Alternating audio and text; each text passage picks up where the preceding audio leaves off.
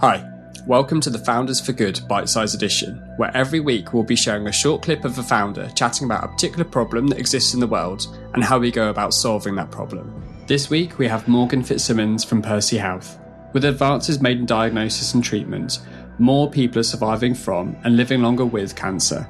This means a growing demand for post-treatment support, which Perci Health provide with their cancer experts who work with people to build a personalised care plan and provide specialist support. In this episode, Morgan explains why research and funding has been focused on cancer diagnosis and treatment, the lack of focus on post-treatment support, and how Perci is solving this problem. I start by asking Morgan about the state of cancer in the UK today. And actually, cancer is going through a massive change at the moment, so that's part of the reason why Perci exists. One in two of us will be diagnosed with cancer in our lifetime, so it really is a disease that affects a lot of the population. But actually, that sounds quite scary. What we're seeing is a good news story. So even though more people are being diagnosed, more people are living with cancer. And we see that almost 60% of people are living 10 years or more. And this means that cancer is really being reclassified as a chronic condition. So if you think of something like diabetes, it's not a death sentence anymore. And that's really a key change in how cancer is being treated, how it's being perceived, and how people need to think about cancer and the treatment of cancer. So it's going quite rapidly through a lot of transformation in that sense. But I guess what that does mean is that we've got a growing population of people who are living with the side effects of treatment, who need lots of healthcare support in order to live their healthiest and happiest lives. And although we're seeing this incredible transition and innovation in treatment and screening, we're not seeing the pivot in the same way to how cancer is cared for as a long-term chronic condition. And that's essentially why we created Perci Health and kind of why we exist today.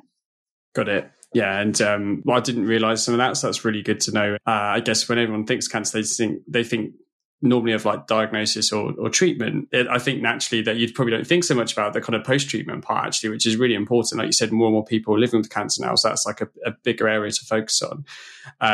In terms of like, I guess from a diagnosis treatment perspective, it sounds like over the last like 10, 20 years, is that where most of the focus has been like from an improvement perspective? And that's where like money's been invested, yeah. Research has been done.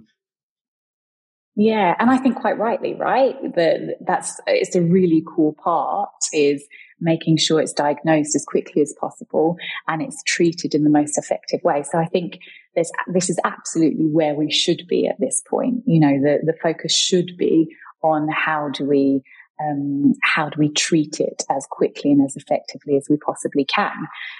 It's just there needs to be a bit more space now opened for once that's happened, what's the next step? There's lots of stuff published. I think you would have seen cancer in the headlines from COVID, and really that's great because it's raising awareness. But what needs to happen is we do need to open up a bit more space for people that have finished their treatment and they need support. And the NHS published lots of stuff about this, and essentially the way people feel and how it's been documented and published that they feel is that when they finish their treatment, that's actually when everything hits.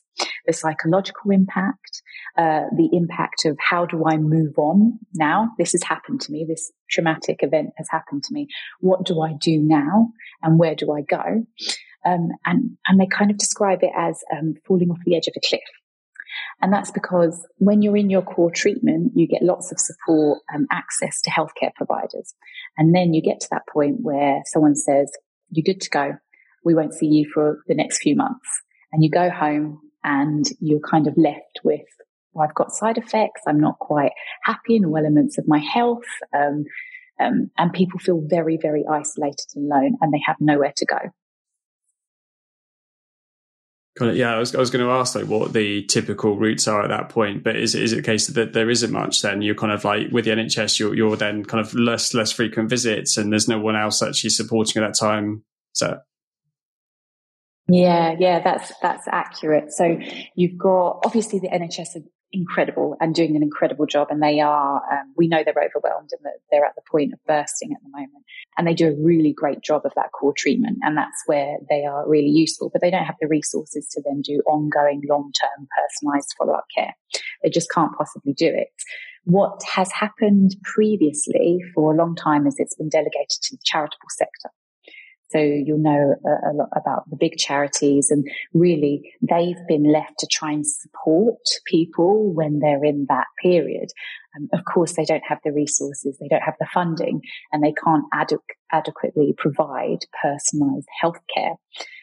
So that's what people have been doing at the moment. Another thing that happens a lot is that you'll see people lean on each other.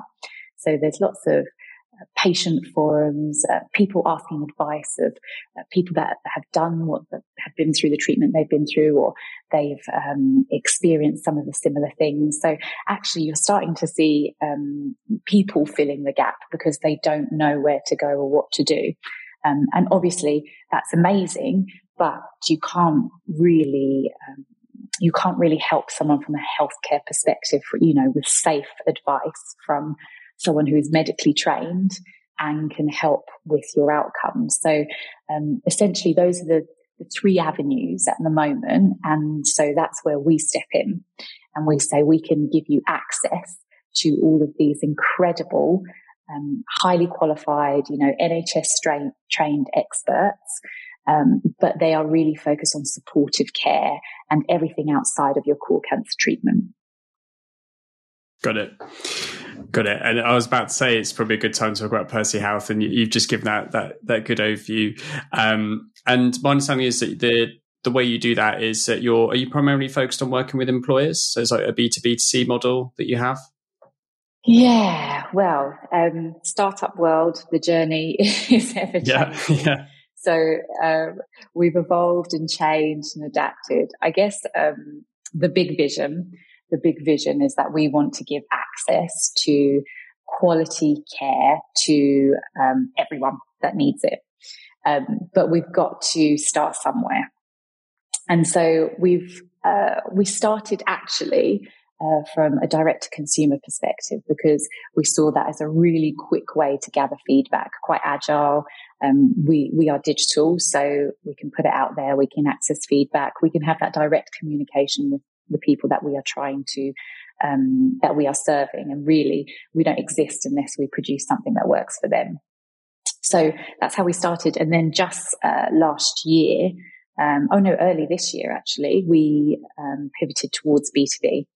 And quite rightly, as you said, employers, insurers, making sure that they provide it to people that are impacted by cancer.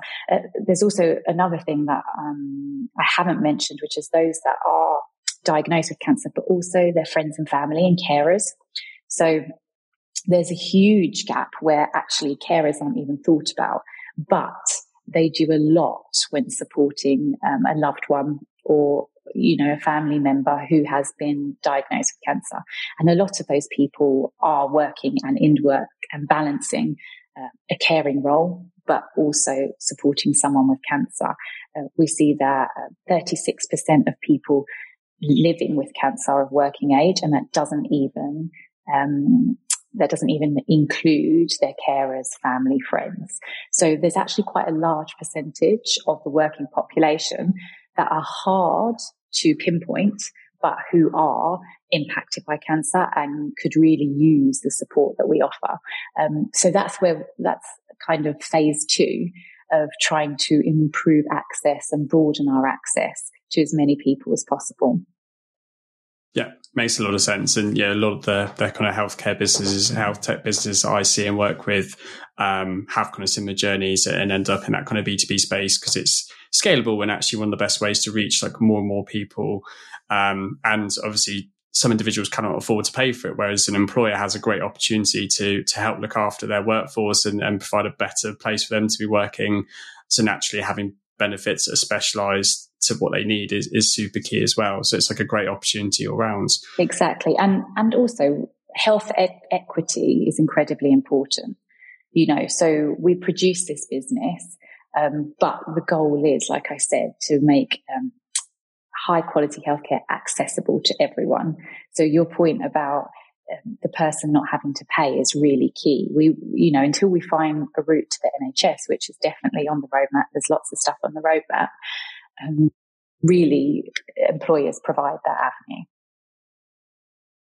Yeah, makes complete sense. So if we kind of run through that scenario of, if it is an employer that have signed up to use Perci Health and one of the employees has just finished their treatment and they're looking for some support and they open up the app for the first time, like, what does that user journey look like the initial flow and then like that ongoing support that they can have access to?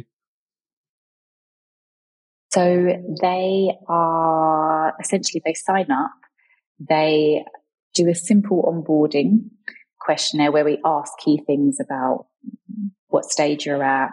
We also ask if you're living with or beyond cancer or if you're a carer, because we want to provide different, you need slightly different services dependent on that.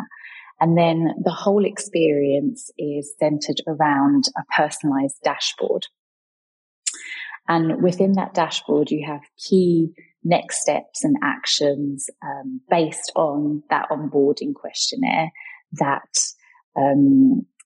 will give you prompts on what the best course of action is for you. And then as far as that being kind of the place you return to always, where it has your next upcoming appointments, programs of care to watch, because we have video-based programs that are delivered by our healthcare experts. The core piece of what we deliver is you get a personalized cancer nurse or your personal cancer nurse who is with you from when you join us throughout your whole journey with Perci Health. And really, they're there to support you, guide you, help you navigate all the professionals we've got and all of the resources we have, essentially. And they will provide you with a personalised care plan after you have an initial consultation with them. Within that personalised care plan, you get a recommended care team. And that will be based on your initial clinic. It will be based on what you are trying to do or what your key concerns are, and how you want to improve the quality of your life. And we have the largest network of cancer experts in the UK. And they're from a broad range of specialisms. So we have dietitians, we have psychologists, we have menopause experts, we have hair and image advisors, lymphedema specialists. So they're really broad, all being cancer specialists. So they have to have a minimum of 3 years hands-on cancer experience. So these are really highly, highly qualified and experienced professionals. And you get access to them through one-to-one virtual clinics. And how much access you get and who you should access is really positioned in that personalised care plan. So it's a really tailored, personalised approach, which we think is the only way we can improve outcomes and ensure that we really have meaningful impact on people's lives.